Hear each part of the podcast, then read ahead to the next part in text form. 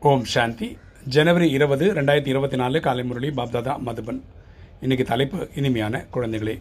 நன்மை செய்யும் தந்தையின் குழந்தைகளாகிய உங்களது காரியம் என்னவெனில் அனைவருக்கும் நன்மை செய்வதாகும். அனைவருக்கும் தந்தையின் நினைவை ஏற்படுத்த வேண்டும் மற்றும் ஞானம் கொடுக்க வேண்டும். அப்போ சொல்கிற இனிமையான குழந்தைகளே நன்மை செய்யும் தந்தையினோட குழந்தைகளை நம்மளோட காரியம் என்னென்னா எல்லாருக்கும் நன்மை செய்கிறது அனைவருக்கும் தந்தையை நினைவு பண்ணுறதுக்காக ஞாபகப்படுத்த வேண்டியது. அவங்களுக்கு இந்த ஞானத்தை கொடுக்க வேண்டியது. இதுதான் நம்மளுடைய கடமை. கேள்வி மகாரதே என்று பாபா எந்த குழந்தைகளை கூறுகின்றார்? அவர்களது அடையாளம் என்ன?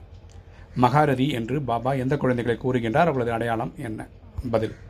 யார் நன்றாக படித்து மற்றும் கற்பிக்கின்றார்களோ அவர் மீது யார் மீது சதா குருதிசை இருக்கின்றதோ யார் தனது மற்ற அனைவரின் முன்னேற்றத்துக்காக சதா சிந்திக்கின்றார்களோ யார் யஜ்ஞ சேவையில் எலும்புகளை கொடுக்கின்றார்களோ யார் பாபாவின் காரியத்தில் உதவியாளர்கள் இருக்கின்றார்களோ அவர்களே மகாரதிகள் ஆவர்.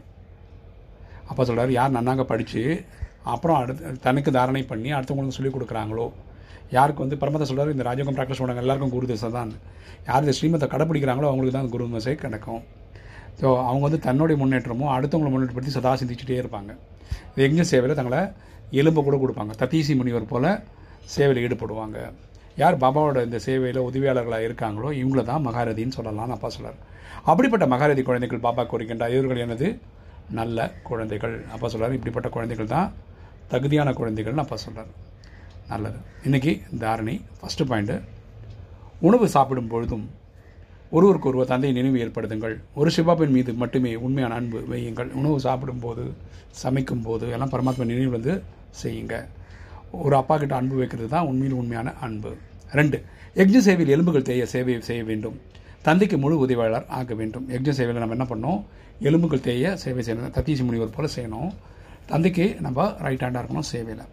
இன்றைக்கி வரதானம். அழிவற்ற பிராப்தியின் ஆதாரத்தில் சதா நிறைந்திருக்கும் அனுபவம் செய்யக்கூடிய மகிழ்ச்சியானவர் ஆகுக. அழிவற்ற பிராப்தியின் ஆக ஆதாரத்தில் சதா நிறைந்திருக்கும் அனுபவம் செய்யக்கூடிய மகிழ்ச்சியானவர் ஆகுக. விளக்கம் பார்க்கலாம். சங்கமிகத்தில் நேரடியாக பரமாத்மா பிராப்தி உள்ளது. இந்த சங்கமிகத்தில் நமக்கு என்னென்னா பரமாத்மாவிலிருந்து நேரடியாக பிராப்தி கிடைக்குது. நிகழ்காலத்தில் முன்னால் எதிர்காலம் எதுவுமே கிடையாது. கரெக்டாக நம்ம நேற்றை பற்றியோ நாளைக்கு பற்றியோ யோசிக்க வேண்டியதில்லை.